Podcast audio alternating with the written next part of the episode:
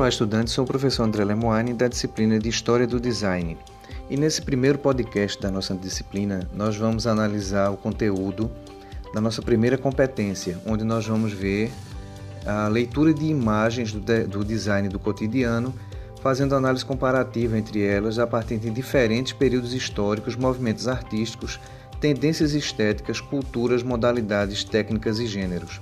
Nessa competência, nós vamos ver um pouco a respeito da contextualização histórica do design, como o design surgiu a partir da Revolução Industrial no século XVIII e como a própria Revolução Industrial influenciou no desenvolvimento dessa profissão, a partir da necessidade da criação de projetos para os produtos, né, os produtos eh, domésticos, os produtos para a própria indústria, os produtos para uso da sociedade e também o desenvolvimento da indústria do mobiliário e, posteriormente, do design de interiores.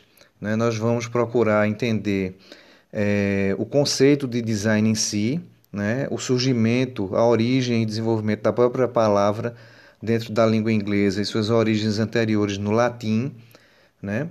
a introdução à história do design no sentido de que ele surgiu muito claramente a partir da Revolução Industrial, como uma forma de inserção do projetista dentro do processo industrial, ou seja, para você produzir alguma coisa, você precisa de um projeto.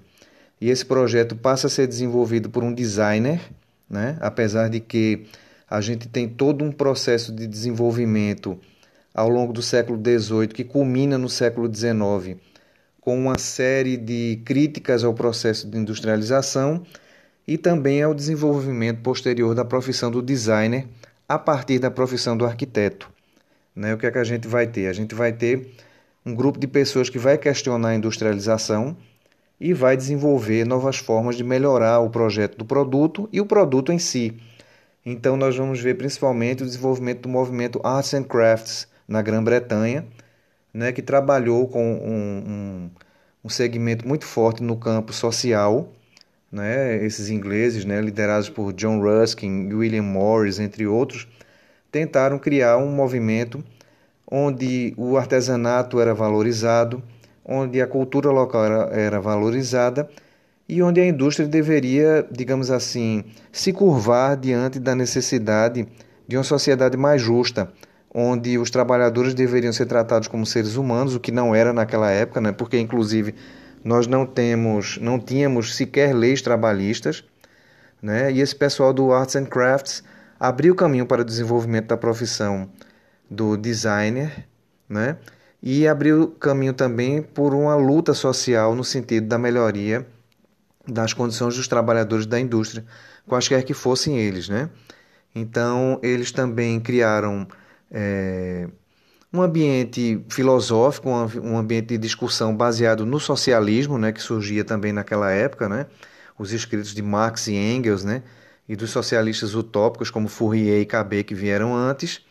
E esse pessoal também abriu as portas para o desenvolvimento de outras de outros movimentos no sentido da melhoria da qualidade dos produtos industriais, como o Art Nouveau, né, a Deutsche Werkbund e mais adiante a Bauhaus, que a gente vai ver com mais tranquilidade, com mais vagar nos próximos, é, nas nossas próximas competências, tá certo?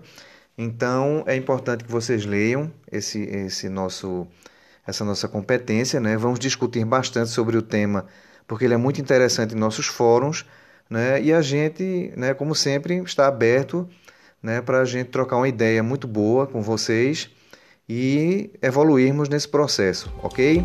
Eu vou ficando por aqui. Mando um grande abraço a todos vocês e nos vemos no próximo podcast.